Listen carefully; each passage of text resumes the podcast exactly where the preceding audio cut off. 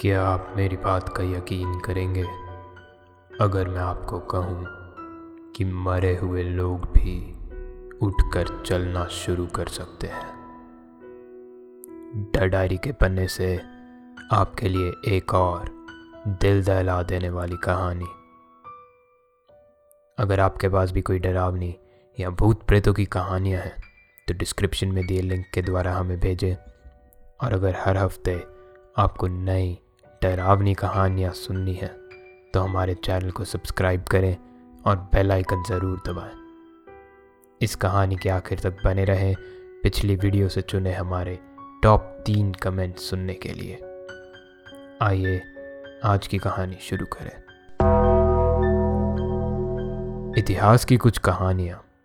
कितनी सच होती हैं और कितनी झूठ। कई बार हमारे लिए एक ये रहस्य रह जाता है। कुछ कहानियाँ तो हम स्कूल की, कॉलेज की किताबों में पढ़ लेते हैं। लेकिन ऐसी कई कहानियाँ हैं, जिनको किताबों के पन्नों में कोई जगह नहीं मिलती। जब मुर्दा लोग आपकी आँखों के सामने उठ के चलने लग जाते हैं तो ज़्यादा लोग आपकी बातों पे विश्वास नहीं करते। वर्ल्ड वॉर वन की ऐसी ही एक कहानी मैं आज आपको सुनाने जा रहा हूँ। इस कहानी की शुरुआत सितंबर 1914 में हुई थी। नॉर्थ ईस्ट पोलैंड का एक किला, जिसका नाम सोवियत फोर्ट्रेस था, उस समय रशियंस के कब्जे में था। ये किला रशिया और जर्मनी के बीच के बॉर्डर पर था। रशियन आर्मी को मालूम था कि जर्मनी की आर्मी उनके किले की तरफ़ बढ़ चुकी है, और ये बात वो जानते थे कि जर्मनी की आर्मी में उनकी आर्मी से दुगना सिपाही हैं। लेकिन उन्होंने ये बात ठान ली थी कि जब तक उनके एक भी सिपाही में लड़ने की ताकत है, वो हार नहीं मानेंगे।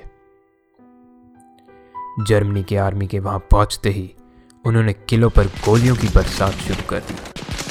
काफ़ी मुश्किलों से, लेकिन अपने बेहतरीन सोचे हुए प्लान्स के मुताबिक चलते हुए रशियन आर्मी ने अपनी जगह उस किले पर बनाए रखी थी। वो भी अपनी गोलियाँ चला रहे थे और दूर से ही जर्मनी के कई सिपाहियों को उन्होंने मार गिराया था। किले की ऊंचाई और दीवारों के पीछे होने का फ़ायदा तो उन्हें बहुत हो रहा था। पुराने समय में जंग के कई नियम हुआ करते थे, और उनमें से एक ये था कि सूरज के ढलते ही जंग को उस दिन के लिए रोक दिया जाएगा, और हर कोई इन नियमों का पालन करता था। पहले दिन का सूरज अब ढल रहा था, लेकिन जर्मन आर्मी जिन्होंने ये सोचा था कि वो किले को कुछ ही घंटों में छीन लेंगे, वो पूरा दिन निकल जाने के बाद भी कुछ नहीं कर पाए थे। उनको मालूम था कि अगर ऐसा ही चलता रहा तो वो ये जंग जीत नहीं पाएँगे। और इसी वजह से रातों रात उन्होंने अपनी तोपें मंगवा ली। अगले दिन उन्हीं टोपों से उन्होंने रशियन आर्मी के काफ़ी लोगों को मार गिराया। लेकिन फिर भी रशियन आर्मी बिना डरे जर्मन आर्मी से लड़े जा रही थी। जंग को शुरू हुए अब चार दिन हो गए थे और अभी तक इस जंग के ख़त्म होने के कोई आसार नहीं दिख रहे थे। जर्मन आर्मी के पास अब खाना पीना सब खत्म हो रहा था और उनको मालूम था अब इस जंग को जीतने के लिए उनको कोई और दिमाग वाला पैतरा अपनाना ही पड़ेगा। जर्मन आर्मी के लीडर को खबर मिली थी कि रशियन आर्मी के पास उस समय गैस मास्क नहीं थे। रात होते ही जब रशियन आर्मी के सिपाही आराम कर रहे थे, जर्मन आर्मी ने उन पर जहरीली गैस से हमला करने का प्लान बना लिया था। लेकिन जर्मन आर्मी को इस बात का बिल्कुल भी अंदाज़ा नहीं था कि रशियन आर्मी का एक खबरी उन्हीं की आर्मी का हिस्सा था। इस खबरी ने पूरे जंग के दौरान रशियन आर्मी को सारी खबरें बड़ी ही चालाकी से बता दी थी। और इस बार भी समय आने पर वो चुपचाप अपने कैंप से निकलकर किले की तरफ़ बढ़ गया। जब वो किले में पहुँचा, तब रात के डेढ़ बज रहे थे और आधे ही घंटे में गैस का अटैक शुरू होने वाला था। ऐसे समय पर सभी सिपाहियों को किले से सुरक्षित निकालना नामुमकिन था, लेकिन हार मानने के लिए वो अभी भी तैयार नहीं थे। रशियन आर्मी का एक रसोईया काफ़ी बूढ़ा आदमी था, जो कि दिन रात हाथ में एक माला लेकर कुछ बड़बड़ाता रहता था। माना जाता था कि उसको काला जादू का पूरा ज्ञान है। उस समय रशियन आर्मी को उसने एक चीज़ बताई। उसने उनको बताया कि वो एक काले जादू से मरे हुए लोगों को एक अजीब सी शक्ति देकर वापस ला सकता है। और ऐसे समय पर शायद वो ही जंग जीतने का एक तरीका था। जर्मनी का प्लान ये था कि दो बजते ही गैस का हमला शुरू करेंगे और एक घंटे में सबके मर जाने के बाद वो किले पर हुकूमत बढ़ा लेंगे। रशियंस का काले जादू के बारे में जर्मनी के सिपाहियों को बिल्कुल अंदाज़ा नहीं था। उन्होंने दो बजते ही गैस अटैक शुरू करा और देखते ही देखते पूरा किला हरे रंग की गैस से भर गया। आसपास पेड़ों पर पत्तियाँ पीली पड़ गई थी और घास का रंग काला पड़ गया था। उस जहरीली गैस की वजह से एक एक करके रशियन ज़मीन पर गिरने लग गए। लेकिन उनकी मौत के साथ ही उनकी मरी हुई लाश किसी जॉम्बी की तरह बन के उठ जाती। वो रसोईया वहीं एक आग के सामने बैठे हुए कुछ अजीब से काले जादू का टोंट का चपे जा रहा था। एक घंटे में आधे से ज़्यादा लोगों की मौत हो गई थी। लेकिन कुछ लोग कपड़ों से अपना मुँह ढक कर अभी भी ज़िंदा बच गए थे। ज़िंदा होने के बावजूद उनमें काफ़ी कमज़ोरी आ गई थी। लेकिन मरे हुए लोगों में मानो पहले से दुगनी ताकत आ गई थी।